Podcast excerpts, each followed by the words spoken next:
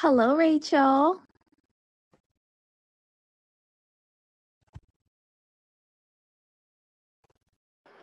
Good morning. Good morning, everyone.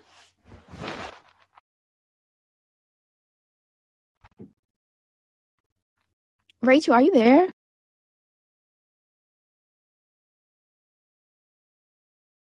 I don't think she's there. I think she's away from the phone.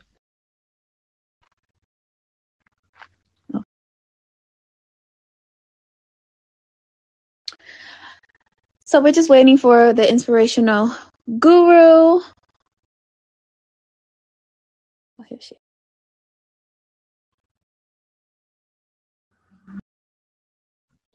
Hi.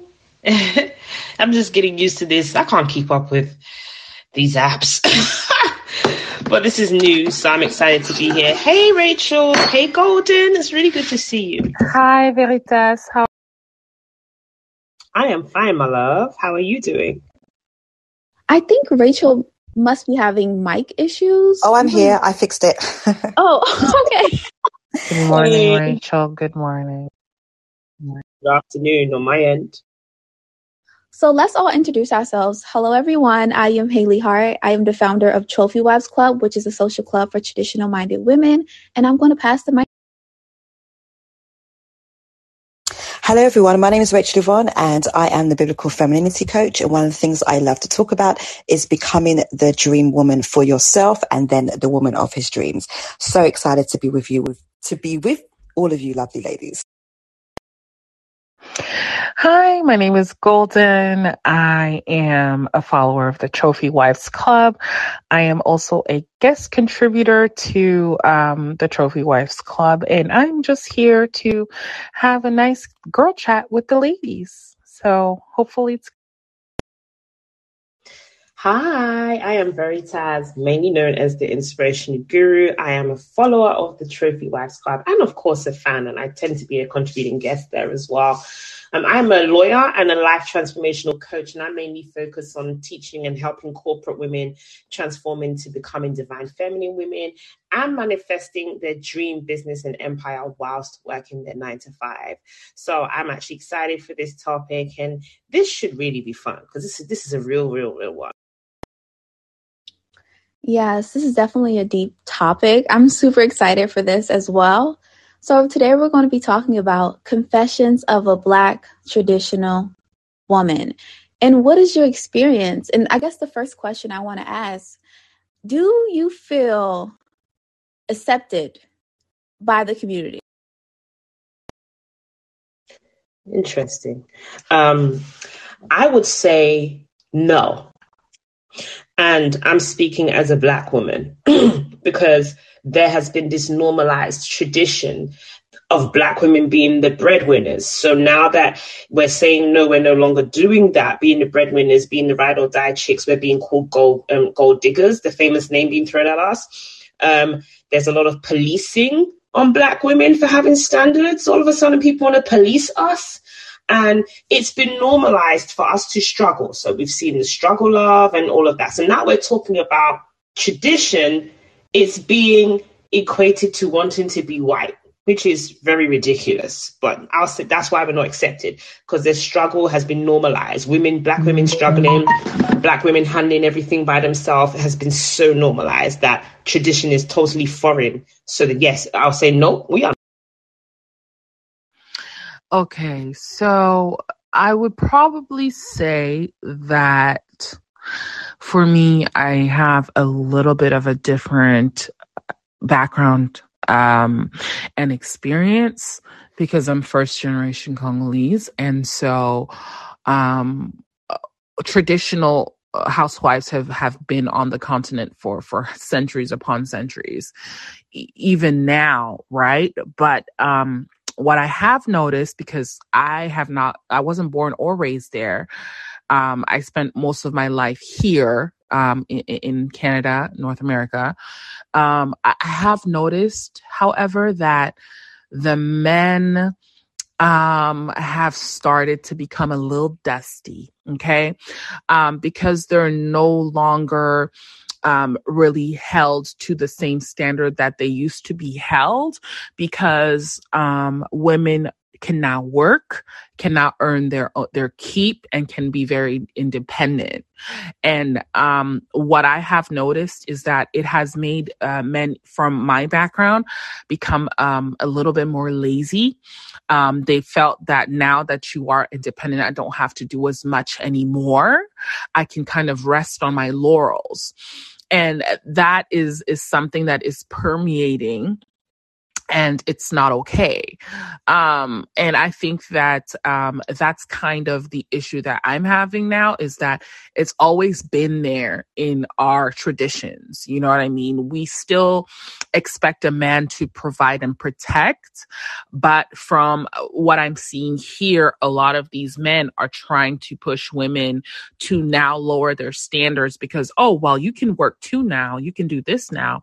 And I'm just like, no, if you want me to pop out children and give you legacy, you're going to need to come with more than, oh, uh, 50 50 or, you know, you're going to contribute because that, that alone is a full time job. There's a reason why we pay daycares as much as we pay them. There's a reason why we pay nannies as much as we pay them. There's the reason why we pay cleaning services as much as we paid them because everything a stay at home mom does is actually a real job outside of that home that can actually uh, render her a lot of money. People get paid to do all of that.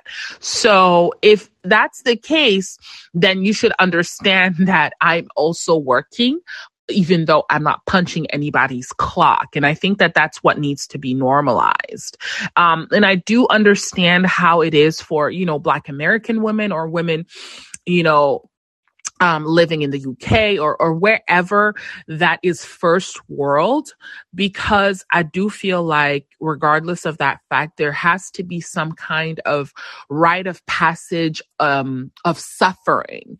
Even in my culture, that is what they literally set you up for.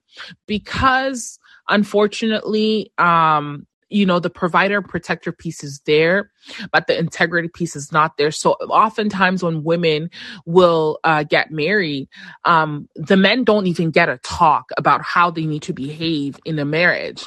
But you'll see that they'll sit down the women and they'll be, you know, submit to your husband. You know, if he comes home and he's upset, don't speak to him right away. They basically, um, they basically break down the fact that you are going to have to expect that he's going to be a screw up at some point in time and your uh, job is to keep the family together and to basically swallow whatever he he comes and gives you because he's a provider protector which is also something i don't subscribe by. And that's what i mean by that rite of passage of suffering because our mothers our grandmothers and all of that kind of stuff even though they were married and they were married for long periods of time in my culture it was often very miserable. Out of the 50 years that they were married, they were probably happy the first maybe two to three. And then ish hit the fan. But because we, um, you know, look down upon divorce very negatively, and they always want to keep it together for the quote unquote kids and save face, they're not going to be um, very forthcoming about the fact that they they've endured a lot of um, unpleasant things like you know infidelity, lying, cheating, um, and things of that nature. And so I don't subscribe to any kind of suffering. I don't subscribe to any kind of red flags. As soon as I hear or feel any of the BS coming my way, um, I use the two um, feet that God gave me and I walk. Um, and I really hope that more women learn. I love that, Golden. And I completely agree with you, ladies. Um, I don't feel accepted either in the community. I feel like Black women must fit into this one box, and anything outside of that box is them then then somehow deemed as white, which I don't get. It's just so problematic. You must, your goal must be as a Black woman to be a baby mother, um, a, a, football player's ghetto wife or something. Oh no, I'm sorry, long term baby mother. You know, it's just like always struggle. And anything outside of the struggle bus is not normal for you. Right. And when I watched that video of that black woman saying, you know, I want to be a suburban mom and go to Whole Foods, I'm thinking to myself, yes, I love that for her. And then you have Jada come under the post and say, you want to be white, you're living in a dream world that was embarrassing. Pathetic. Like, are you kidding like, me? It was it was embarrassing because I was like, to be honest, we only see this nonsense in the black community, and it's nonsensical. Like, it's highly embarrassing. You know. Um, I remember I also sent a post, another post to um, Haley that was um, sent that was on um, a, a, very famous YouTube um, a known YouTuber's page of a black woman saying she wants to be a stay at home mother. And another black woman attacked her immediately and was like, you know, attacked her for that and said, well, men change their mind and stuff like that. And it's like, why do you need to shame her for openly saying she wants to be a stay at home mother? You know, and now it's being equated to wanting to be white. When I saw that video as well, I was like, oh, I love the sound of that. I would absolutely love, in fact, I vision that for myself you know? So when I saw her come in the comments and attack her and talk about be black, I was like, what's that got to do with what she said she wants as a traditional mother? You're now turning it into something that was never even insinuated in the first place. And even the other women in the comments were making it out like she was attacking. So it, was like they, people were gaslighting her, basically, shaming her for wanting to have that traditional mom life and even gaslighting her and turning it into a situation that was never even there in the first place. So I found it embarrassing because in the black community, this is going worldwide and people are looking like, really? So a black woman saying she wants traditional, she's now being called white? Okay. I can I can see why they struggle so much. And that's embarrassing. I agree. Like I can't wait to become a mom and just make bento boxes all day. Like that's what I want to do. Make you know, Instagram, make my kids lunch, you know, make my husband's food, have fun doing those things. Like, I don't want to be on the struggle bus. Like, I'm sorry, everyone else can have that ride if they want, but I don't want that for myself. So, what are your thoughts? Yeah, you know what? I really love what you ladies have already shared on this topic. And honestly, when I when I watched the video, I was just, I just com- was in complete agreement with her. And what I find super interesting is that in this day and age, where people are saying you're allowed to live your life however you want, um, that we're still being policed and we're still being monitored in this way because if everyone is truly allowed to live the life of their own desires, then why does this matter? None of us on this in this um, podcast or in this lifestyle are bothering other people. So why is it when we mention certain things, it's always you know something negative to be said i remember i wrote a post on my facebook um, a few days ago where i was saying that for certain women in order to get our attention one of the things that we're looking for is for men who invest and are you know show that they're providers and so on and then someone came on the post and said well, you know, some of these men, they don't, they don't know how to be kind. They don't have, they don't know how to be nice. They, they're very mean. All they can do is give good gifts. And I was thinking to myself, why do we automatic the negative whenever we talk about anything to do with being traditional, being a provider, being a, a, chivalrous man. Why do we automatically go to abuse or negativity or say someone's trying to be white? I have no idea how the how they correlate, and it's just really sad to me that we're allowing people to do whatever they want as long as it fits our requirements. That's how it feels. And to me, when it comes to being a traditional woman, um, it is about understanding that this is the life that we choose. So if that's our choice, then we should be allowed to be you know, respected for our choices and be left alone. We're not bothering anyone. And so I was kind of like disheartened when I went, I actually went on TikTok um, to look at the video. Then I saw, when I read the comments, I was disappointed because she never said anything negative about the women that she was referencing uh, to. She just said that she prefers another lifestyle. And why do we have to be on the defensive when someone says they like a particular thing? Rachel yeah, it just doesn't make any sense to me, Golden, because she never said anything bad about the other lady's lifestyle. She just said that, hey, that's not what I prefer.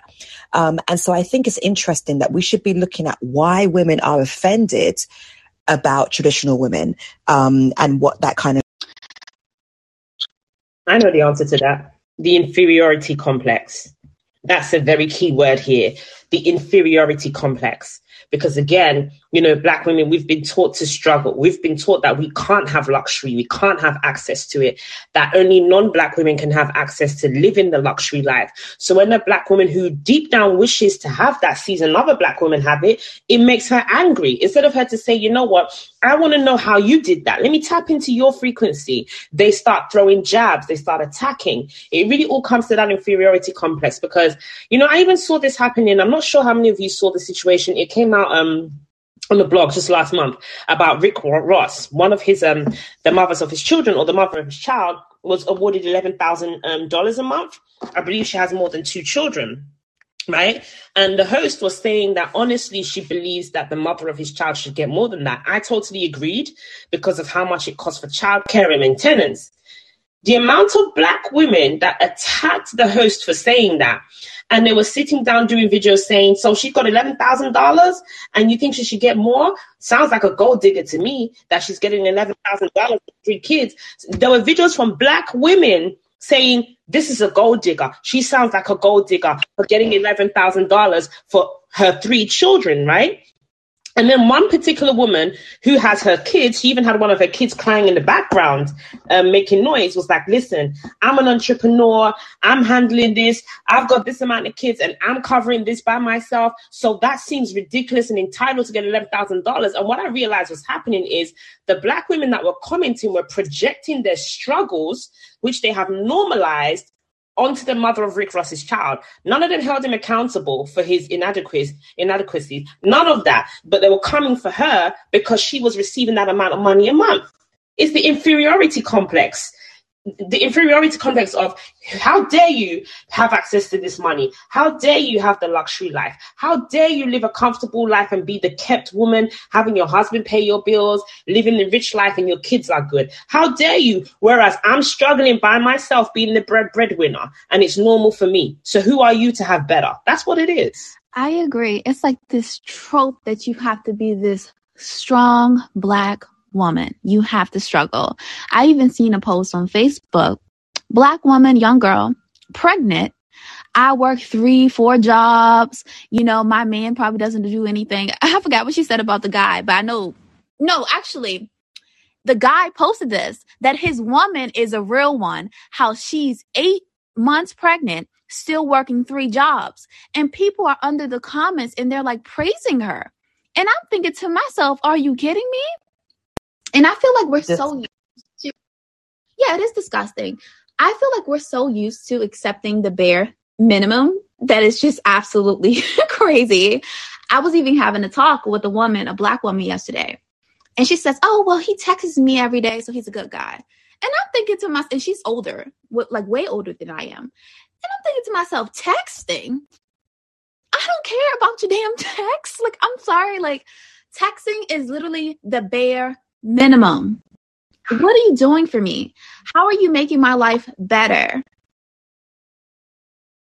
Yeah, I just also wanted to say that misery loves company. And that is why a lot of women want this to be normalized. So they can uh, look to their left and look to their right and say, hey, let's trauma bond over the shitty decisions that we made and the shitty choices in men that we made so that I'm sorry for cussing, Haley. I just I just had to say it.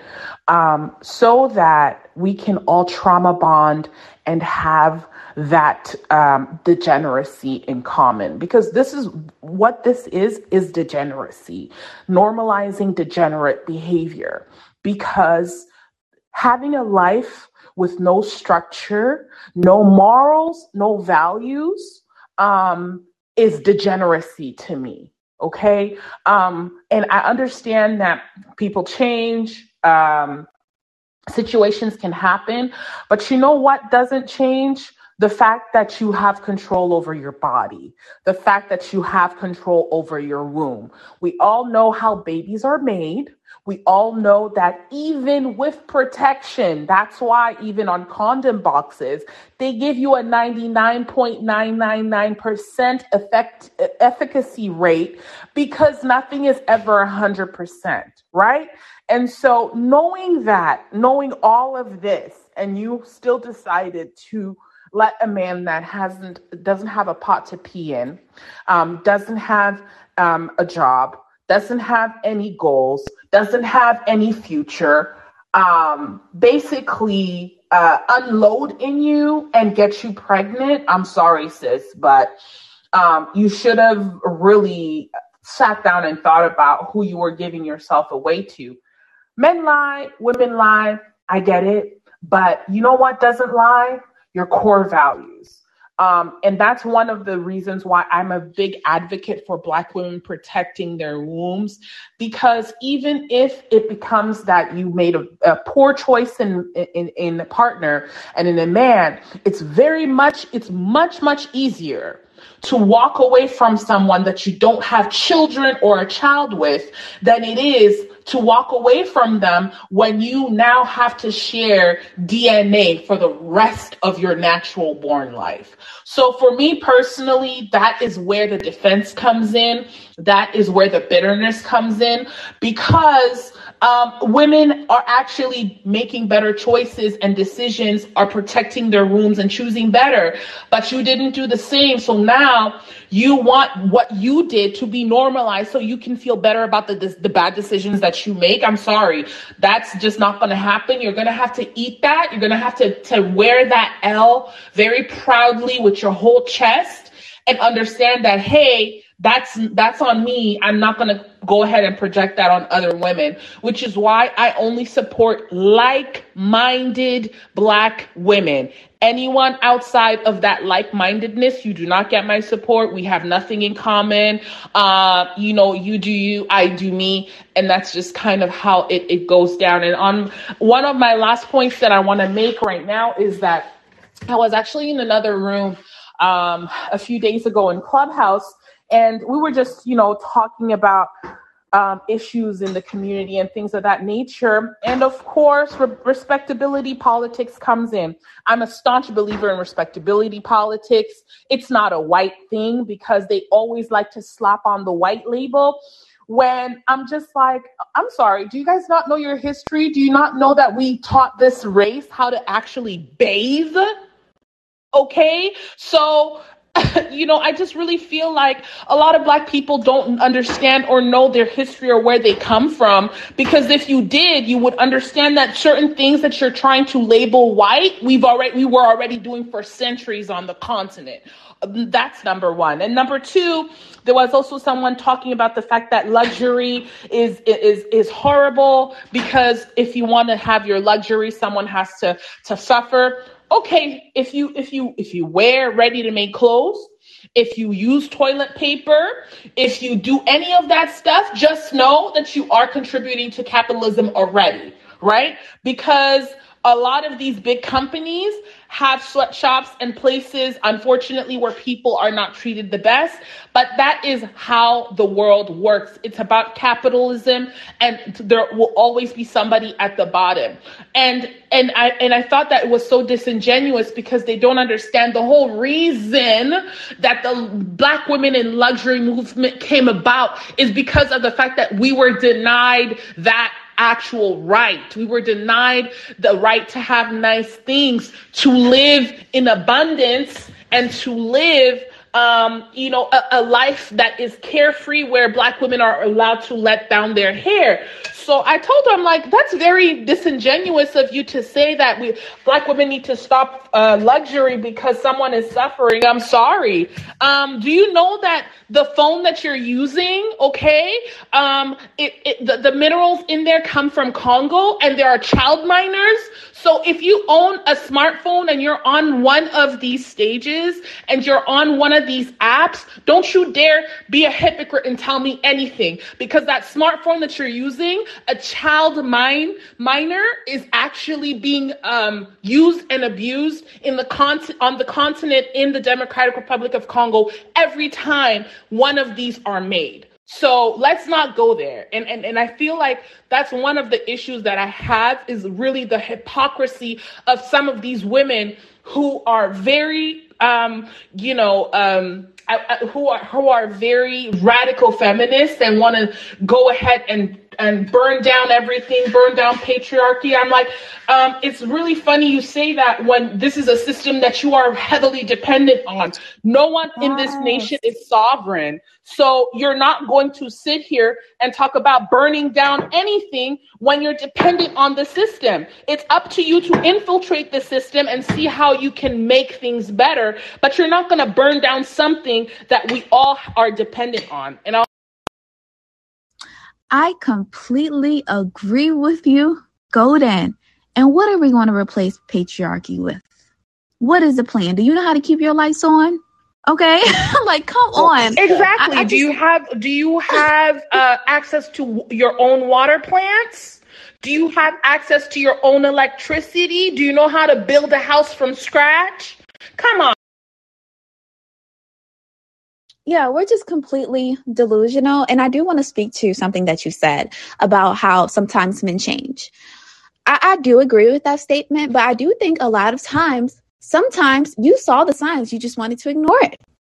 That's Example. That's that's a that's something that's a key thing. The red flags being mm-hmm. ignored at the beginning. And again, there are women and I've done this before, so I'm speaking as someone who's been guilty, not saying I'm perfect. We've done it. We all done it. Where we felt we could love the red flags out of somebody when you actually cannot love the red flags out of somebody. And it's those same red flags you ignore at the beginning that ends up being the same reason why you leave. Yeah. So when you look at um I think her name is Danny Lee. Oh my And Lord. she's like going off. she's like she's like going off, right? this may sound hateful, but I honestly do not feel sorry for her. And let me tell you why I don't feel sorry for her. First of all, this guy has four, what, four or five baby mothers. Why aren't we learning our lessons? Like a lot of things that you don't you don't have to actually experience. You can look at other people and look at how they're treating other people and say, "Oh no, you know what? This is how they're going to eventually start treating me." You know? But instead, to me, she ignored the red flags. She got on there and started singing a yellow bonus, what do you want? you know? And she got exactly what she deserved. Exactly, Haley. I just want to add something real quick, just so I don't forget it with what you said. The underlying issue with this whole Dan Lee situation is she's not a black woman. And a lot of black women who get with these high earning dusties, because that's a high earning dusty, you can still have a lot of zeros in your bank account and you're a dusty. Um, is the fact that they think that because they are not black women, they are the exception to the treatment that a lot of black women get. Part of the reason why she made that very colorist song. I mean, Yellow Bone is what he wants. She's basically saying that he doesn't want no dark skinned chick, right? He wants this, right? But as we can see, he doesn't want that either, right? So that is the underlying um, message. And if I'm not mistaken, I think she is uh, Dominican. And in the States, uh, a lot of the Dominican chicks are very notorious for that because unfortunately, black men are colorist men. Um, and we we all know that. That's that's that's not a that's not a, a you know a, a new news. Um, but it was also because they do have a culture where because they are the preference of a lot of black men they think that they will also get preferential treatment when in fact it's not how that works. If the man has zero integrity and doesn't have a strong um, moral compass and good character. And so what happens is they um, go into this situation thinks, thinking that they are the special one. They're the ones he's not going to do uh, what he does to all the other women, and then he ends up doing it. That's that's how I think a lot of these women who decide to become, um, you know, like um, the fourth baby mama, aka uh, Summer Walker, and her whole album, and and and you know talking about her frustrations with her baby daddy. But sis, people try to warn you. Um, but you know, you thought you were special, and it turns out, honey, you were not. Um, and, and that's just kind of the reality check that a lot of these women get. Because me, I'm not going to uh, put myself in a position where I think that I'm the exception. I think that he's not going to do that to me because the proof is in the pudding.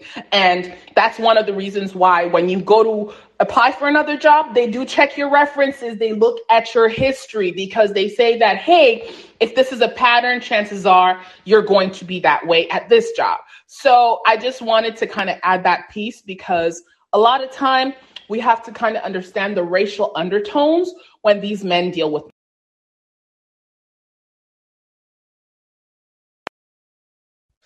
I totally agree. Um, there's a there's a name that they tend to be called. I've been seeing this name being used a lot. Is it preferences? Uh, that's what the Americans call it. Yeah.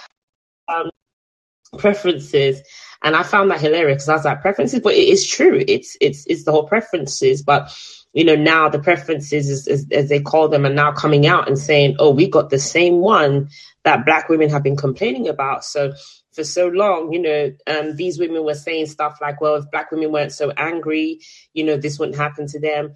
I remember Cyn from Love and Hip Hop New York, very stunning Latina, gorgeous woman, did come out in an interview and say how, um, black men are more catered black men cater to Latina women. But yet she got the same one, okay, that um, Joe Budden's exes were complaining about. She got the same Joe Budden, right? But she's the one who came openly and said, "Oh, black men cater to Latina women," but she's now a single mother. You know, whereas we've seen it happen continuously. Apryl, um, I forgot her name, Omarion's the mother of Omarion's um, child um, Apryl, I think once on the live, she came out and made a comment and said maybe it's because you're too angry or maybe because your your personality needs to be this. But then later on, on a um, love and hip hop retreat um, episode, she was she did a big rant at black men saying we're tired of all you guys, black men. I'm tired. And I'm like, ain't, ain't this the same woman? You understand? But she ended up in the same situation. So I, have been seeing this happen a lot recently, and we we saw that with the DaniLeigh situation, and it's like, okay, it, it's become a pattern, and the baby mama culture, um, I think, which this boils down to as well, has been so glorified. That's why um, the whole traditional woman and um, the the woman coming and saying she wanted that life was attacked so easily because in our community, baby mama culture has been so normalized and glorified that being married with children and living as a you know kept traditional woman is totally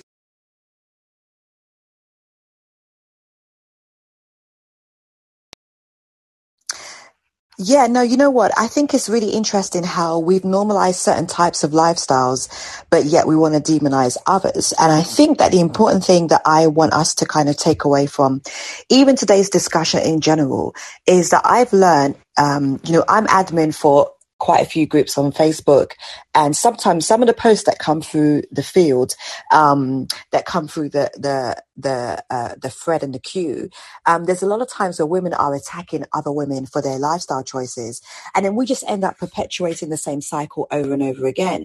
And what I really want us to do as a community is to understand that another woman's choices does not affect you. That it's okay if that woman prefers to be the fifth or 20th baby mama, I'ma let her live her life. I'ma let her defend him till the cows come home. But I'm also going to take a stand for what I believe. And if she asks me for advice, I'm going to give her my honest opinion, you know, and just let her know, hey, just look at his track record. Is he showing you anything that means he's changing? Because I believe people can change, but they need to show you, you need, you need to have some sort of proof of their change, of their um, evolution, of their growth because I do know men who've had, you know, p- different types of past. And of course, myself, I'm no angel. I have done several things that are not amazing. However, when you have proven track record of growth and improvement, then of course, then you can allow people to show like what kind of woman you are today. And I just would love for us to just embrace all women and for women who decide to be traditional, not have to constantly defend their be constantly defend their choices, constantly have to give an, a reason as to why we want a particular thing. And it's just so interesting to me that I'll get DMs or people will, will comment on posts or they'll reply to my story and just be like, oh, don't I think that those type of men will be abusive or don't I think this? And I'm like, no, I don't think that because whatever you focus on is what expands in your life. And you can if you continue to say that these type of men do this or this is this and blah blah blah then that's what you're going to see. And so i think traditional women we just have to learn not to defend ourselves constantly. Like i don't really defend myself anymore. I will answer questions but i don't need to defend myself because the proof is in the pudding. If people tell me it's impossible or you can't do this i'm like well actually you can and so the more that we kind of just like be comfortable in our own skin and just decide, hey, if those women don't want that lifestyle, that's better for us because it means we get more choices. Um, and that's kind of the way I'm looking at it at the moment. I completely agree. And I love everything that you just said, Rachel. Someone has to take out the trash and it won't be me. So I agree. I agree with that 100%. Um, what are the myths that you feel that Black traditional women face? I feel like one of the myths is that we're only looking for money, right?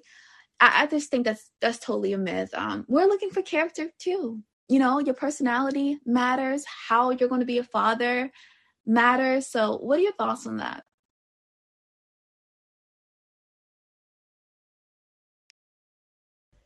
That does that does bring me back to the point of um you know so all of a sudden now yes we're saying that financial standards is important um because in terms of providing financially we need to know that we're secure we have a roof over our head and food is being given to our kids and stuff like that. That's absolutely normal.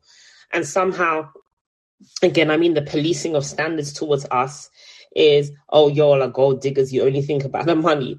We don't we want character. Character is super important. Emotional intelligence is highly important because there are men there who use their money as a weapon to control the women that they're providing for. So that is a real situation. I've I've had women speak to me and say that the reason why they're afraid to be with a provider and they prefer to be to use the 50-50 lifestyle as a security for them is because they grew up seeing their father use the money he was providing as a weapon to you know financially abuse the woman he was married to and he wasn't there for the children. He felt like oh because he's paying the bills he doesn't need to be there for the kids. He's paying the bills. The wife can just do everything by herself you know or he used it even for um, I've heard stories of men using it for sexual um, bribes and stuff like that. I've heard stories like this, you know. So I understand when women are very defensive when it comes to that. But at the same time, I've had to let them know that toxic masculinity and a, and a provider man are different, you know. So I understand their reservations in that end, but providing i think what people are mistaking uh, the providing um, term for is all financial. And providing is not just financial. He needs to be able to provide yes the money for the bills and everything but he needs to provide leadership. He needs to provide security. He needs to provide comfort. He needs to provide emotional intelligence. Like i said earlier there are men with no emotional intelligence and they use the money as their weapon and it causes problems. We absolutely want character but of course, the reason why financial is important again is because women are having to step up. Black women are having to step up now and be breadwinners, and they end up being burnt out, end up having loads of mental health struggles. And we shouldn't have to be dealing with that as women. Yeah, you know what? I, I love um, what you just said, Veritas, and also um, Haley. In answer to your question um, around like what are we looking for? Well, for me, um, I believe in four areas that um, the kind of man that I would like to be married to, and also the, the men that I date as well. Um, so, provider is just one of those things, and just like Veritas said, it's not just providing financially, but for me, provider means can he and is he willing to provide? Because not all men who are wealthy or who are able to provide are are willing to do so. So there is a difference because there are men who are making enough money to provide for their household, but do prefer to live in a 50-50 household. So there are, you know, there's a difference. It's not just about the work. It's also about their, their feelings around generosity and provision in general. And then the other three areas for me, um, but of course, my views are a little bit different to some because I always come from a biblical standpoint. I know everybody isn't in that kind of, you know, avenue, but these are the kind of the qualities that I kind of look for. Um, one of the things that I'm also looking for is for someone whose vision I can follow. So, um, do I know your goals for our family, for our children? Um, where do you see yourself in a few years? Where do you see us in a few years? Do you have a vision? Is it clear and can I follow it? because submission is important to me. And so I want to be able to submit to a man whose vision I can follow because then it's a lot easier. We won't have as much um, conflicts when I can see your vision and then I'm able to um, follow that vision. Um, then I can submit to you, and then we're going to have, you know, we probably won't argue um, it's so funny that since I've been much more serious about this lifestyle and what I want to do in my life, I can't remember the last time I had an argument. Like I literally can't remember the last time I had an argument because I I choose men who I find it easy to follow. I choose men that I find it easier to um, be with and just kind of be a great woman around. The other two areas for me that are important are him being the priest of our household. So that's someone I can follow spiritually, who can lead me spiritually, who knows how to pray, um, knows the Bible, that type of thing. As I said, specifically for me, um, faith is important. So that's why I've added that. And the last area for me is someone who is able to be a protector. So do I feel safe around him? Are my dreams safe with him? Is my past safe with him? Is my sexuality and my thoughts and the way that I feel, the way that I think, are those things safe with him? Because not all men are safe places for us. Um, and so those are the areas that I'm looking for. And obviously being a provider is a part of that, but it's not the only thing that I'm looking for. Um, and I'm sure that all of us in this room and in this podcast today will say the same thing that it's not just provision, but it's a part of who they are as a man. Yeah, that is excellent. Um, thank you, ladies, for sharing. I think you've covered pretty much um, everything as well. I definitely um, tend to also like a man that has um, a spiritual belief um, as well. Um,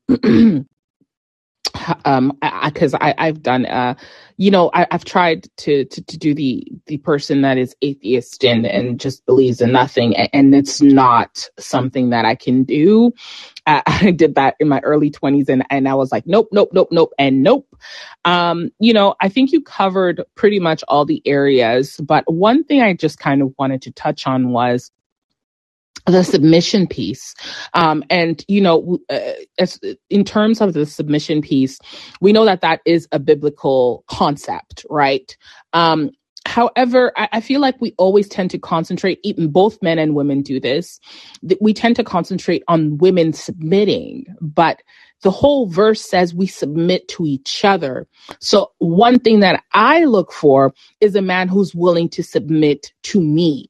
A man who is willing to compromise is huge in my book because that's going to show when we are in fact together and we are in in a household and we're sharing a household that my um thoughts, my opinions, um, and my visions are going to be also taken into account and taken into consideration. So I watch out for that prior to even getting into a relationship. And it, it could be as, as, you know, as small as me picking the restaurant that we're going to go out to dinner for, or maybe me giving you a suggestion on the outfit uh, that you wore. Um, you know, little things like that. I can just kind of tell whether or not the man is, you know, uh, going to also be able to submit to me because we submit to each other. And I definitely also think that it's quite dangerous for women who think submission is just you being on autopilot as a woman um, because unfortunately, we've seen how that has worked in the past. It hasn't. Um, because unfortunately, not every man has integrity and good character.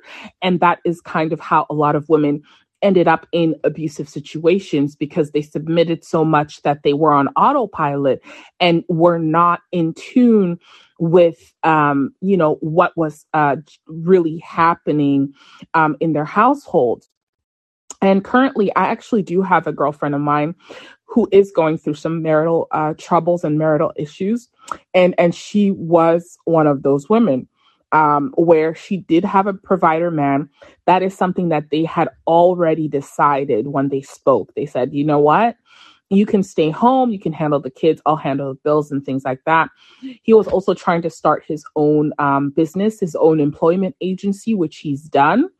And um, the the you know the the goal was after he does that, you know, um, and if the business is up and running, then he's going to be more involved with the children and all of that kind of stuff. So she was giving him a pass because, you know, um, it's hard to get your own business off of the ground, right?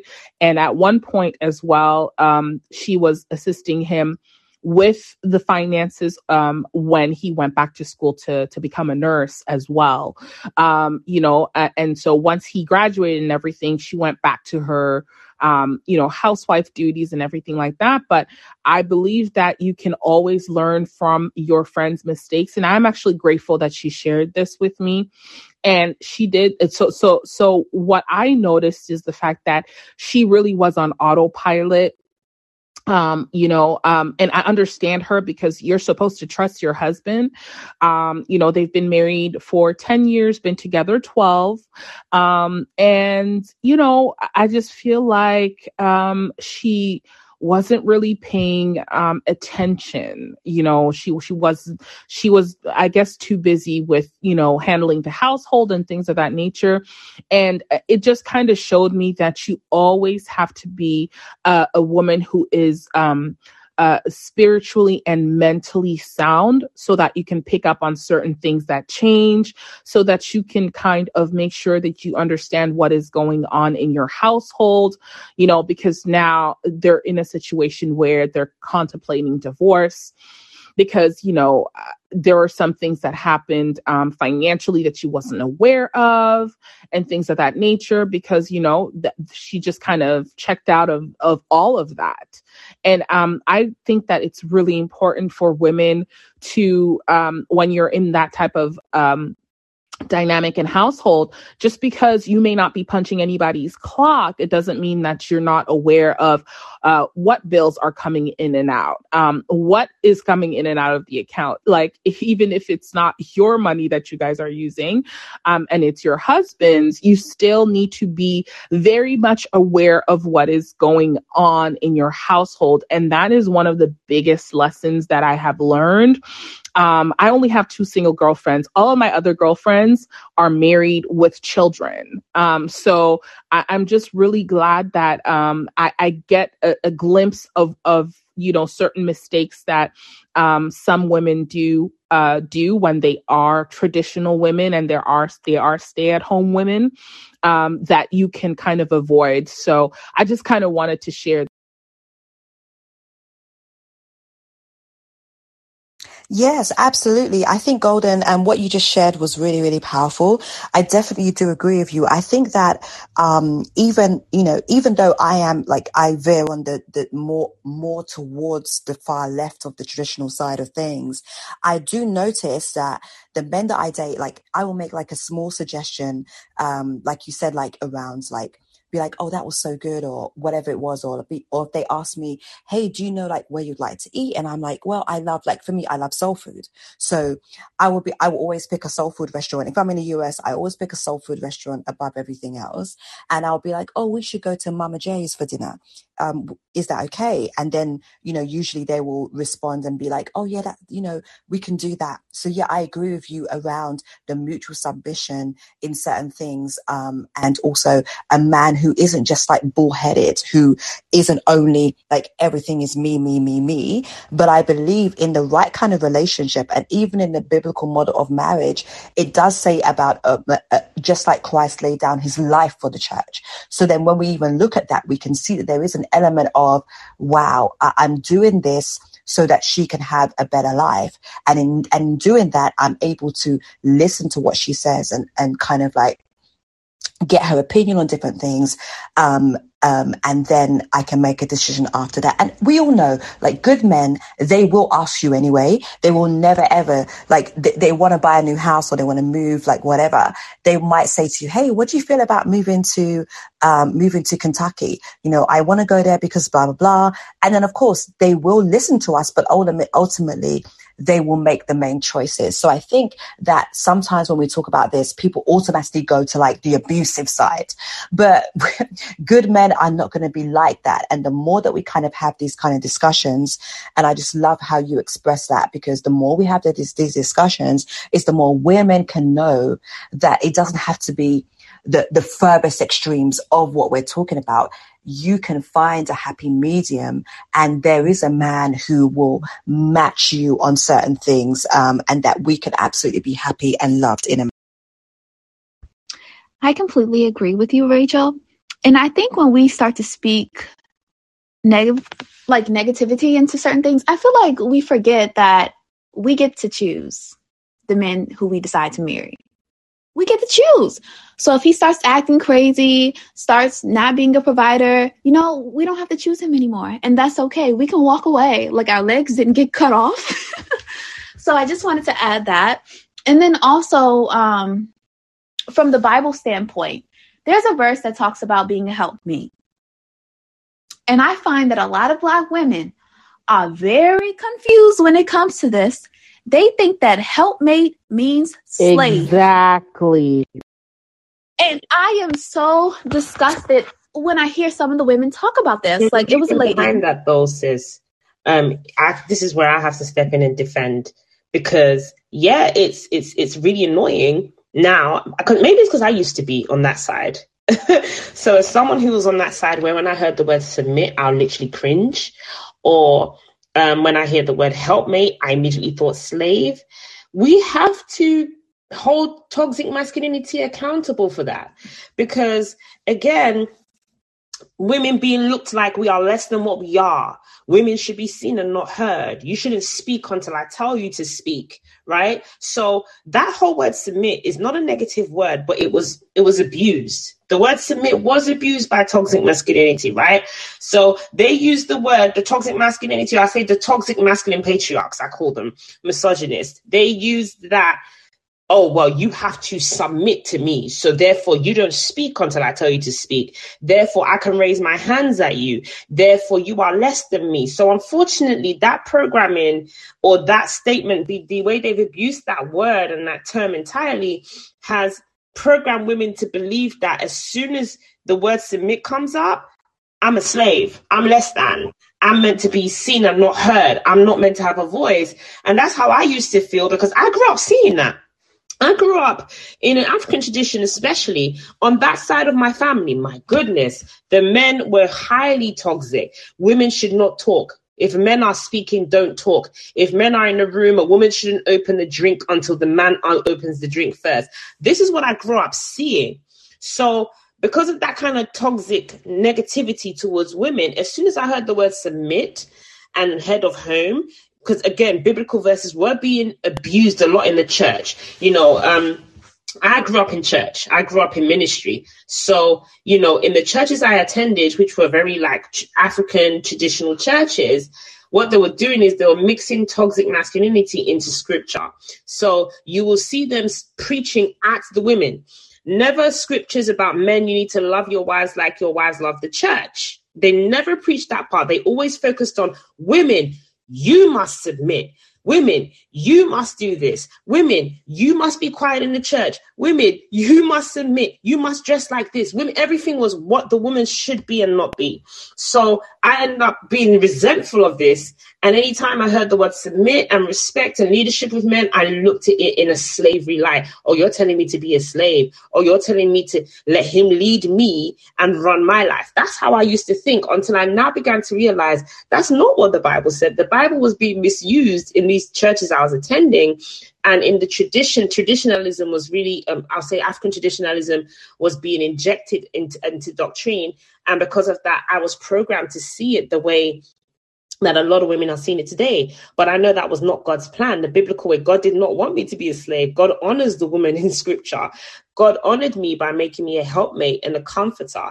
It's not a negative thing. I had to deprogram the wrongful programming and understand it the real biblical way. So that's, I'll say that's why they think that way because we, the, I grew up seeing a lot of this and I used to think that way until I really stepped out of those environments and really studied the Holy Spirit for who he really is, began to understand God for who he really is and his purpose for woman, and realized it was nothing to do with him.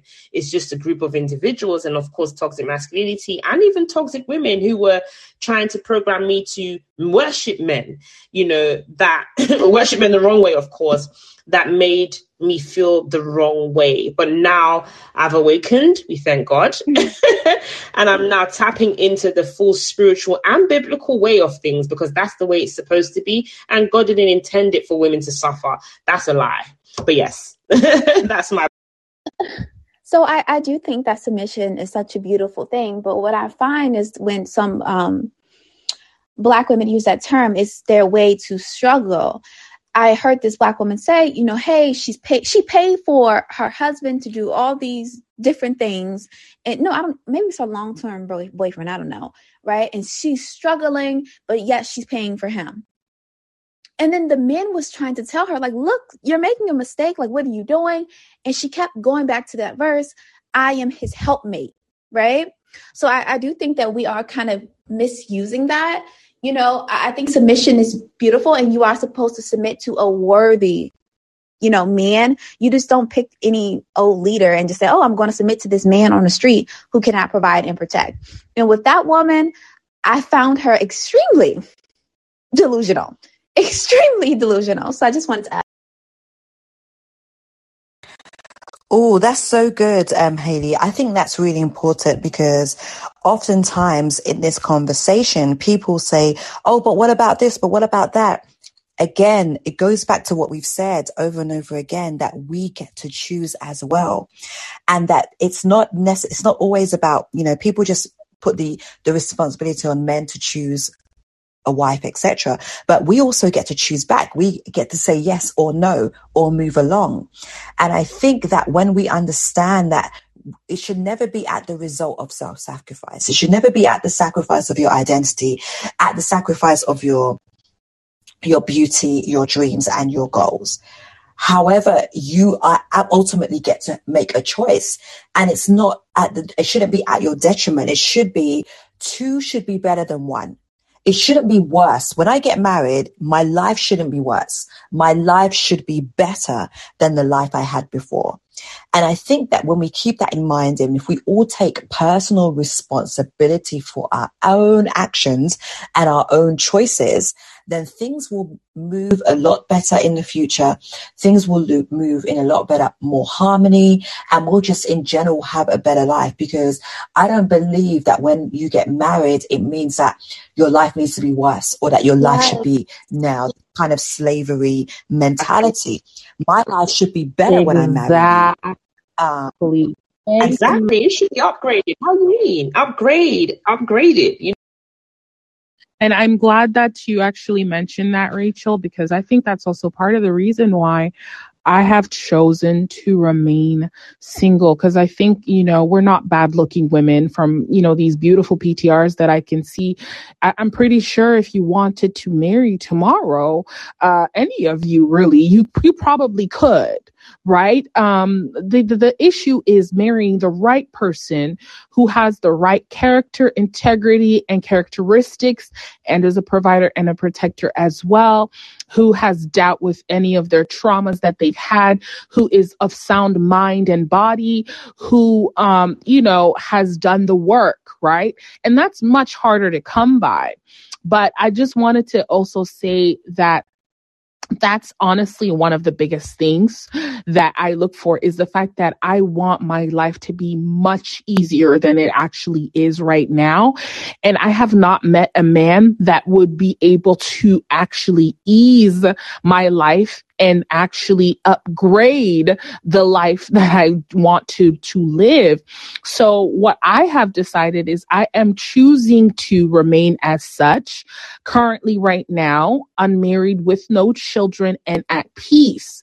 Because you know in my apartment I can I can wake up uh, when I want on my weekends. Um I can do what I want. If I want to take take a trip you know like I'm I'm doing next week I can just pack up and go. I have a lot of freedom right now um and I have a lot of peace and peace of mind. I'm not I'm not stressed out you know apart from you know uh you know work here and there as as the normal you know the normal stressors. I'm actually very at peace with myself and I'm just not willing to receive any man that is not going to give me that same type of peace and tranquility and and and um, peace of mind. That is something that is not bought in stores. It's something that you that you cannot you either have it or you don't. And so for me i feel like women definitely should consider remaining single until they do meet somebody who is going to give them um, as equal, if not way better um, circumstances that they already um, uh, have and already have obtained. And I think that on the outside looking in, people demonize that. They're like, well, just know you're going to be a cat lady. You'll be single forever. and I'm just like, first of all, who says I don't like cats? Number one. Um, number two, um, why is that looking very bleak? Because if that means that I get to be at peace for the rest of my life, I will take it. I'm just not about to have somebody's dusty ass son, um, you know, come stress me out and make me lose all my edges. I'm not doing that. I'm just not. So, you know, I rather this than um than than be on the struggle. If if if if the the only two choices that they're giving black women is you either struggle or you stay single, then baby, I will stay single if I have to for the rest of my life. I do not even care. But as as my, but as we know, we know that those men are those good men are out there. Those men do exist. Unfortunately, because the culture is so toxic, um, sometimes it does hide the decent people but I believe in my heart that that person is out there and I am willing to uh, wait as long as it takes for him to find me. I'm absolutely okay with that. And I really wish more Black women were, would be okay with that because what a lot of Black women experience is the fear mongering.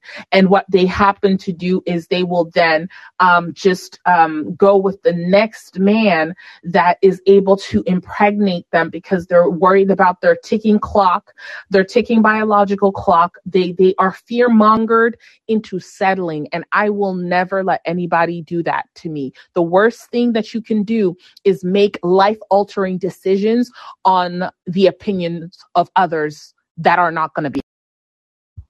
I absolutely love that, Golden. And I was speaking and I love how you said that because I was even speaking on this in uh, a live. I did a spontaneous live yesterday while I was actually out with my girl having a date night. You know what I mean?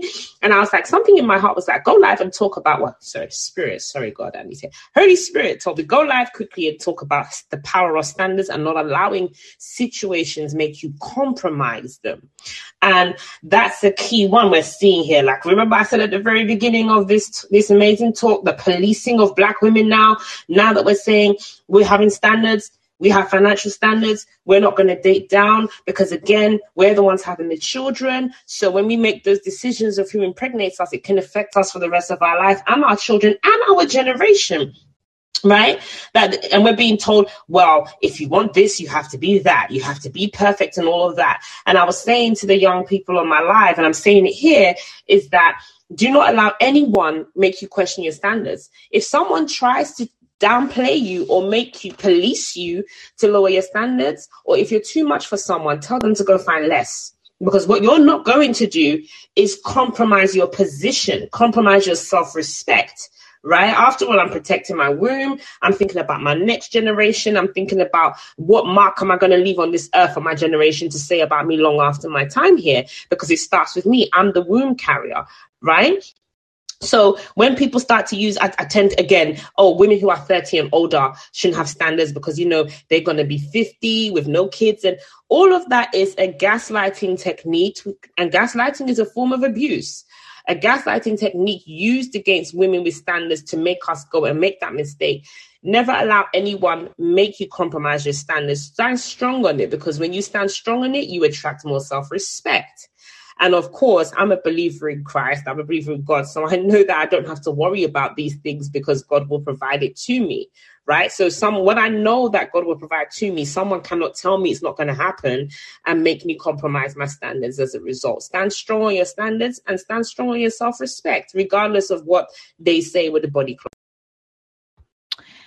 And who you choose is so very important like ladies we're so powerful. Like oh my gosh. When you are pregnant i'm going to grant this man immortality within my womb right? So when i am pregnant i'm not only carrying my children but i'm carrying my children's children right?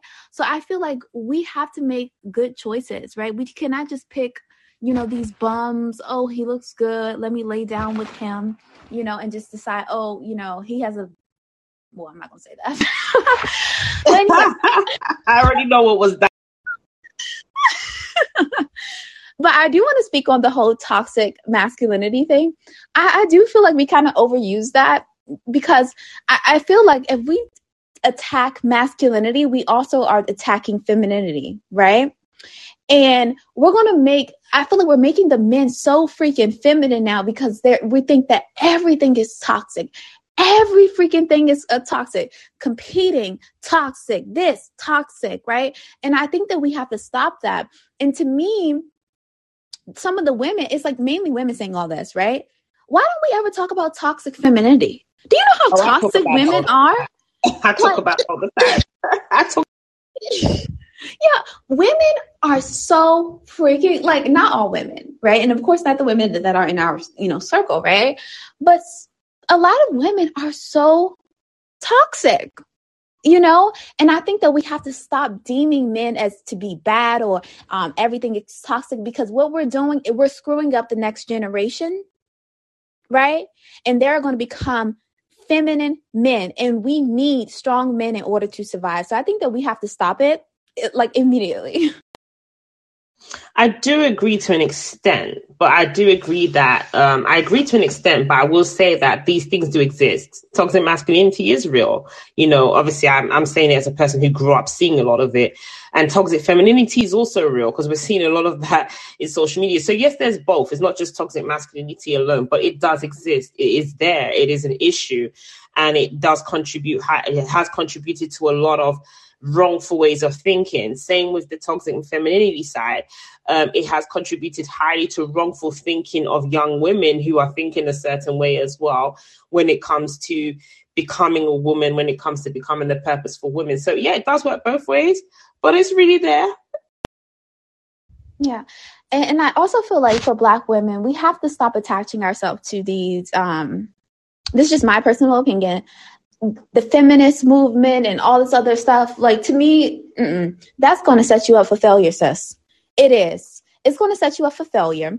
When you listen to these women talk, right? First of all, a lot of them are married, right? But they tell you it's okay to be alone. It's okay to be a single mother. It's okay to do everything by yourself, and that makes you strong, right? But yet they're married, right? So I'm a little bit confused by that and then sometimes too they're telling you oh um go 50 50 that is somehow empowering right and that and then they say hey you have a choice but when i tell you that my choice is to be a traditional mom you then have a problem with that so i really don't have a choice i have to agree with your one way of thinking and anything outside of that is considered you're supporting um the patriarchy, which I do support the patriarchy. I, I'm not going to lie. I am a proud supporter of the patriarchy. I won't say I'm a full supporter for many reasons, but I, um, what I would say is I do agree in terms of black women being careful to what feminist movement they're attached to. Um, me, I'm not totally against feminism, and I wouldn't, I, I, can't do that because if I'm real, if without feminism, I wouldn't have had a right to vote. Without feminism, I wouldn't have had a right to work. Without feminism, I wouldn't have had a right to be a leader as a woman. Without feminism, there's a lot of things I would not have had access to as a woman. So I wouldn't, de- I, I can't personally demonize feminism as a whole, but I can demonize radical feminism, which is very toxic. And that side, because with every movement, there's always an extreme group. With every movement, there's yeah. always an extreme group. Every movement, even in religion, even in religion, there's extremists. Every movement, there's extremists, right? So I can't demonize a whole movement because of the extremists. So with feminism, did me a favor. But the radical toxic feminism is the one that I agree you can't attach yourself to because I have been seeing, and one of my coaches as well has mentioned it as well, that she um is in some of these feminist groups and they're talking about feminism and it's okay, but yet uh, if you look in the group, they're non-black. And number one, they're non-black women, and number two, they're married. Exactly but this is what they're my point, which is why I do agree. Which is why I do agree with Haley though about the fact that we have to be careful because white feminism for black women does not translate. Yes. We do not get the pot of gold at the end of rain uh, at the end of the rainbow that white women get. We don't have the same men. The, the, the their men actually have co- conquered basically the entire planet. So they their positioning is completely different than our positioning and they have used us for their particular feminism and unfortunately, as much as you can say we got the right to vote, we got the right for this and that, what? black men got the right uh, to vote first. Okay. Um, we, you know, all men pretty much did, right? But white women still got this, the, the rights before we did. We were dead last. And so I think that it's very, very good that Haley's cautioning against it um, because it's it does not translate feminism the same way for Black women as it does Black uh, uh, white women. The other thing I was also going to add about Haley, I cannot go on board for 100% of patriarchy because I'm African and that patriarchy, especially on the continent, is very toxic. It, it's, it it's, it's, it's, de- it's debilitating. So I can't say I'm 100%. What I can say is, I'm for patriarchy making your life easier, and I am for you using patriarchy to your advantage as a woman because it will provide you a level of protection and a level of provision. So I do agree that Black women have to use their feminine wiles as well as their feminine intelligence in order to navigate patriarchy for patriarchy to work for you. Because as much as there are cons to patriarchy, there are a lot of positives that are included within the patriarchy that you can now exploit. So don't let the patriarchy only exploit you, exploit the patriarchy. Right, exactly. And then also, the reality is um, providing and protecting is patriarchy like I, I want tr- women to understand that. So if, if you are a traditional woman, I don't understand why you will tear down, will want to tear down something that that could benefit you. You know, the providing, the protecting, right? And it's like this this idea that they sell to women. First of all, why do we need feminists in 2021? right? A lot of the arguments do not make sense. I'm just going to be honest with you, right? When we talk about the, wage gap, right? And how uh, women and men get paid differently. Let's talk about that, right? Men and women tend to go into different fields, right? It's this idea that we're all supposed to be equal. We're all supposed to be, it's, it's BS. We're not equal, right? We tend to go into different fields, right? And men tend to negotiate their pay versus women don't do that, right? So I, I do think that it's going to set a lot of women up for failure. I, I, don't personally think that we need the feminist movement in 2021. I think it went from, um, you know, we want some rights. You know, the first wave was okay. And now the wave in 2021 is we are men and we want to be men. And and I feel like why can't I just be a wonderful woman? You know, I we are made to be different right? And I need to be comfortable with being a woman, and that is okay. And I shouldn't have to work hard in, in, order to become a man or to become equal to a man to then be deemed as somehow uh, valuable. I, I, just don't get that. I'll speak from someone who's in corporate. Um, wage gap is the problem. And when it comes to feminism in 2021, it is needed when it's in the corporate world. Uh, me in the legal industry that I'm in, it's very male dominated. And if I know I've worked just as hard as my male counterpart in my field and I become a partner and we both become partners in that same firm, and what I've seen happen is women have been discriminated against a lot in my field. And a woman is expected to negotiate harder than the man because he's already more favored than she is. And there is a lot of intimidation. So when a woman is at a certain level in the law, so in a corporate law firm or in corporate chambers, if a woman hmm. reaches a certain level, the men in there do get threatened, which they shouldn't because she's not threatening them. So they try and make it harder for her. I've seen this actually happen. They try and make it harder for her to settling her role because there now becomes this power struggle and she's expected to negotiate more. And she should not have to. If I've worked just as hard as you are and we're both at partner level, you're going to pay me correctly, just like you're paying him correctly. I shouldn't have to go to a tribunal or take you to court or, con- or complain to senior people about a wage gap when we've both put in the same amount of work. I do have an equal right to be paid the same amount as my male counterpart if I've not even just worked just as hard as him, but even at times worked harder. But again, because there are male there are male counterparts in the corporate world who, when they see a woman rising up, it becomes a power struggle and they want to make it harder for her. These things are real, and when it comes to situation like that, feminism is needed. yeah, I, I agree. Aspect. Um, I just want to say too, the reason why it's still around, Haley, is because a lot of these Fortune 500 owners and their sons and their lineage and everyone that's involved are still acting like this is 1945. So it's needed because the boys club is still there. And because the boys club is still there, they still think lesser of women. And that's just the honest truth, which is why a lot of women, when even when they get hired uh, for a work, they some a lot of them have to lie about the fact that they're pregnant so that they don't lose their jobs. Those are the types of things that feminism does work on that I feel is necessary. And I personally feel like Haley, there is room for all of us to coexist. I believe every person has a specific role. Even, you know, the Pygmishas and all of them, as much as I cannot stand them, they have their they have their own role to play as well. Because you know what? They are the ones who take out the trash right haley? So that we don't have to. So that's kind of how i look at it.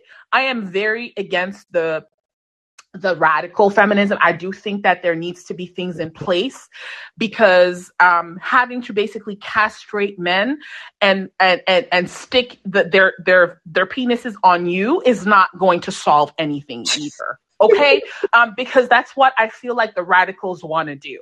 And I'm 100% with you on that. But I do think feminism will always be needed because until all of the baby boomers and the and Generation X and all of them die and are dead in the ground, um, you know, it might still not be uh, it might still be an issue. And and remember, mindsets and views are passed down from generation to generation. So even if those big dinosaurs die out, they still have their sons and they still have their daughters and they still have all those people. So I think that everything in the world makes it go round and everyone has their role. And i think that that's okay. I think that the women that you're talking about that will be set back that is the life that they're going to choose. Us over here and women that are like minded with us we know better. I've actually come to the conclusion that you know what there are some women that are put on this earth and are choosing to suffer that's their beef that's that's their beef that's their issue. And I'm okay. I sleep very well at night knowing that because everybody has a role to play and everyone chooses what life that they want to lead. So if these women want to be feminists and set them, themselves up for failure, that's on them. We're going to find like minded Black women. We're going to find like minded men. And we're going to have our own little community and live in our own little bubble because uh, let me tell you, that's what it's going to end up. I agree with you. Um, but to a certain extent, I, I do feel like we should care how other black women operate, right? Because I think that we are not looked at as individuals. We're unfortunately looked at as a whole, right? So do I care that when I have a daughter that she's going to go on Instagram or TikTok, I mean if those are still around, um and, and see lots of black women doing XYZ and she feels like, you know what, I look like her. Um is this how I'm supposed to operate, right? do I care that they're going to turn on the TV and see a bunch of black women struggling? Oh, is this how somehow I'm how I'm supposed to operate? I do believe that children follow like literally what you do most of the time, but that programming is still there. So I, I, do feel like to a certain extent, I, I do care about how we operate. I, I do. Like I, I think we should operate another way. And I think that if more of us carried ourselves a certain way and we started shaming a little more, people will have to adjust, right? And then in return, it makes the whole community better. And I think that too, like the women, we have to start having, you know, those standards. We have to start loving ourselves, you know, before we even start dating, right?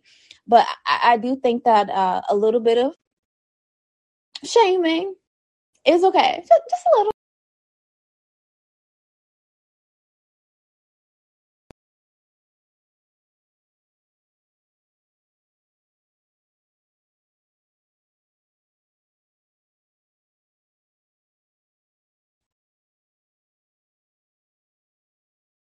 We can hear you.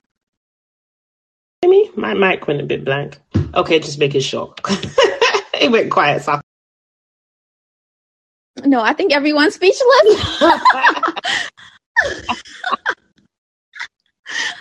Uh, what, what are your I'm thoughts? on my way out because remember I have an appointment in ten minutes. Okay, all right. Bye, Golden. bye, everyone. It was lovely. I'm probably gonna listen, but probably not gonna. Happening. So, Rachel, what are your thoughts on what I just said? Thank you, ladies. Have, have, a great day as well. You have a great day, Golden. Um, I think uh, the conversation around feminism, I think that one of the things I've realized um, in terms of my own personal opinions around the idea and the concept is that feminism um, started and has been created because men and women were not doing what they should be doing. Men were you know, we live in a patriarchal society. That's just how it is. And because of that, certain men abuse their power and therefore a need for feminism arose. So I think the original intent of feminism was mm-hmm. amazing, but I think where we're at now is kind of like misconstrued according to what it was originally designed to do. And so I also think it's very interesting that the certain women that are like caping for it the most, and it has been mentioned today as well in this room about the idea that a lot of those women are non-black and are married and are benefiting from certain, you know, privileges. So therefore, we need to be super careful about those type of things, even around um, the, for example, even the leaders of, say, the BLM movement, um, you know, and other things like that, where people who are non-heterosexual, non-heterosexual, um, and yeah. have certain yeah. other beliefs and things like that. They are leading the feminism movement because it benefits them. So you have to see what you have to really kind of look at who's saying what and why they're saying it. So that's why I kind of veer towards the idea that feminism in its original intent was needed because men were abusing their power, etc. But in this day and age, I'm not sure of all the benefits if if it's applicable. And I think that women like us who have voices, women like us who are able to use our platforms, we are helping other women to see life differently. So, for example, you know, Haley's helping to encourage women to be more traditional and whatever, and so so forth. And that's why we're here in this room. And so, I think women who have those platforms and those voices, we are actually helping feminism. But I think that when feminism starts to attack men and and um, remove the masculinity from men, that's where I have a problem.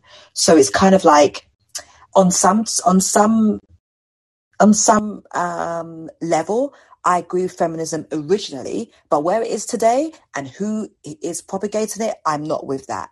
Um, so that's kind of where I feel where I stand on on the.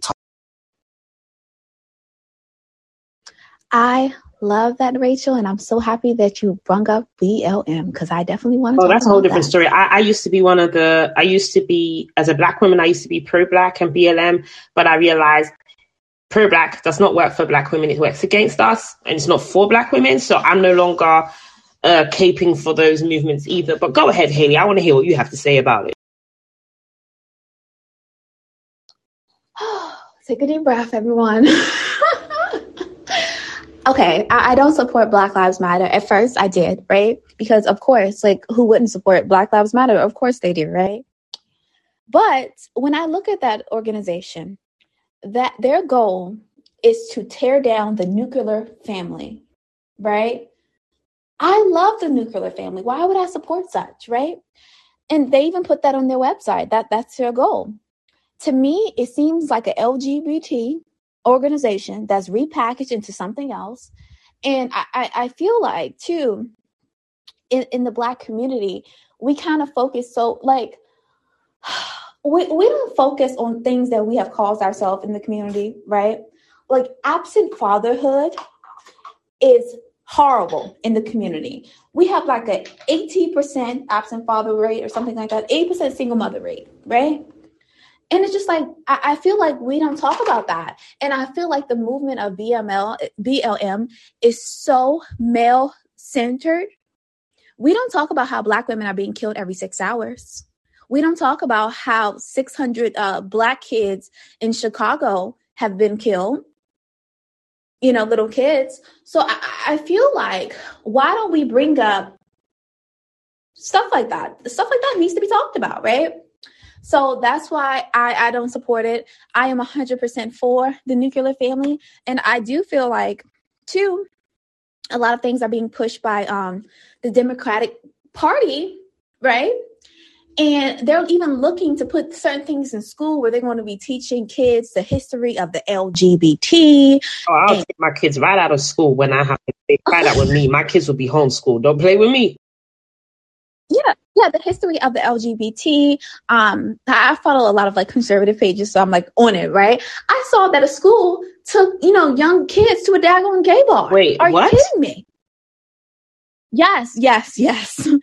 and, and, and I don't agree with with um some of these movements that are just pushing this progressive, you know, BS. It's, it's, it's simply just BS to me. And I, I do feel like um, Black Lives Matter is pushing this a little bit too because they, they said that their goal is to tear down the nuclear family. And I feel like the nuclear family is so important, especially if we plan on surviving, if we plan on um, building any type of wealth, we have to have that family. Family is so important. And and I, I think it's crazy some of the things that they are pushing. So I, I, I honestly I just can't support it.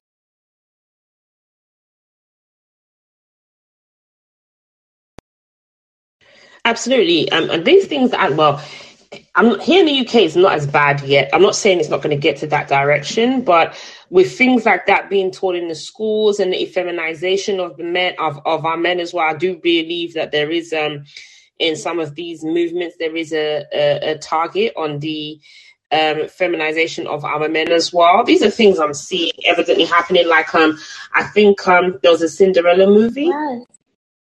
Uh, that was put out and the fairy godmother happened to be a black man who's the fairy godmother and i was like number one my kids will not be watching that and the fact that they made him the fairy godmother if people don't see that there's a agenda to um demasculize and make feminine black men i don't know what to tell you but that's just my opinion I agree with you. And then also too, I feel like why aren't the feminist movement um, pushing to protect real women?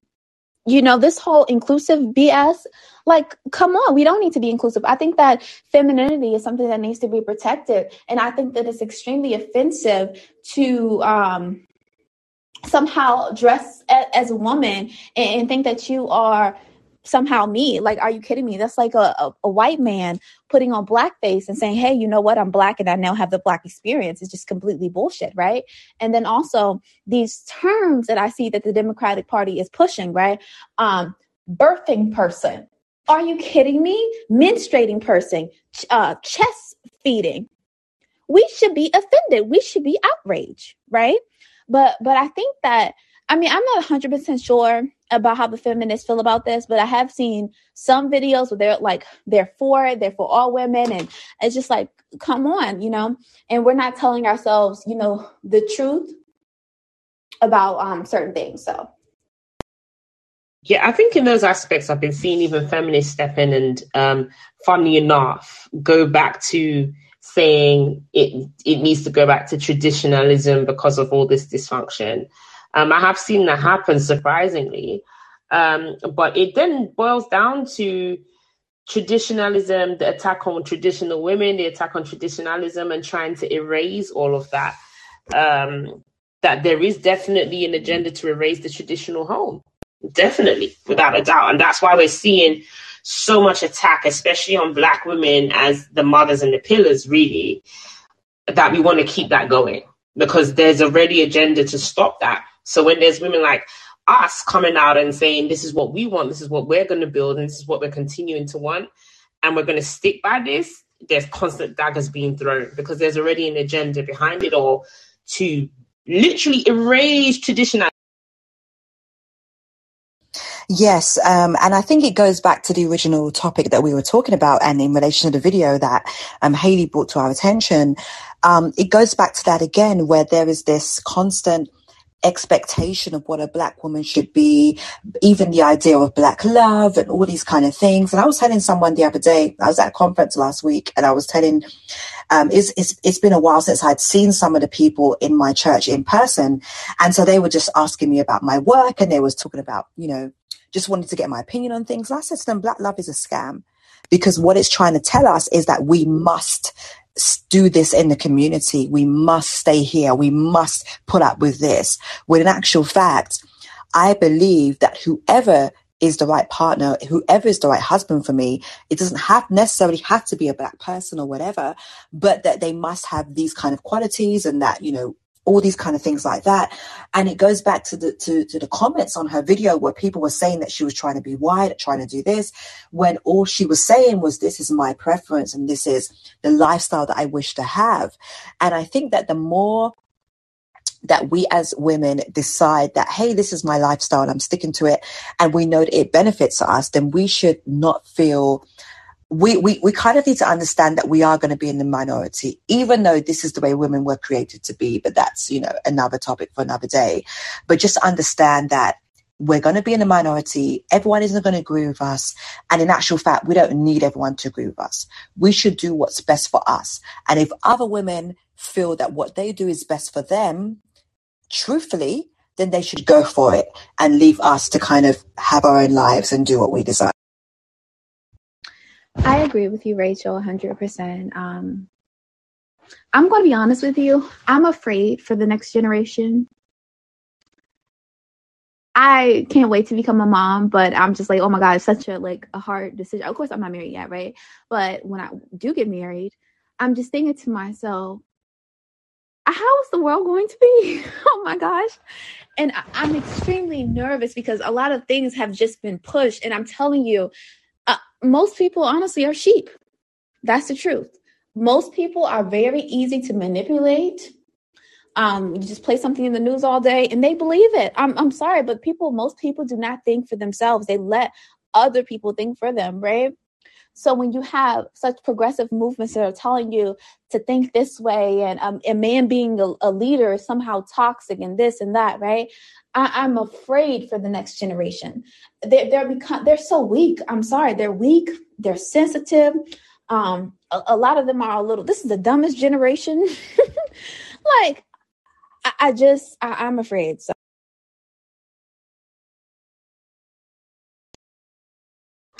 Absolutely. No, know, well, the thing is, I think now with, with how I had to, you know, and that's why I love the fact that, you know, um, women like Rachel are doing the biblical femininity and taking it really back to the main foundation because I feel like when God was removed, and I'm just going to straight up say when God was removed from being the foundation, that's when things went mm-hmm. haywire. And what we're seeing today is a result of the source, God, his his structure, how God said it, his intention being totally erased. And this is why I say like these are really spiritual battles. These agendas are bigger than what we're seeing. You know, one scripture I really love to quote is in the book of Ephesians um, 612 where it says these battles are really not against flesh and blood. It's in um, places higher than us. You know the first thing that was ever attacked from the beginning of time was the family unit was marriage the family unit. And that was the first thing that was attacked and that's continuously being attacked. So, so that's why again the traditional family unit is being attacked because that's the first thing to this day that's been attacked so, you know, when it teaches that Rachel, and when we go back to the foundations of the spiritual part and the biblical part of it, that's when things start to get together. And I said, okay, just so that I don't fall into this manipulation and I don't fall into the sheeplings, as one calls them, I will keep focusing on the source and the original structure and the original intention so that I don't fall into that same web. And I, of, I of course, will encourage other women to do the same. We need to get back to the source, get back to the main foundation, the purpose of woman, so that we don't fall into that. Same.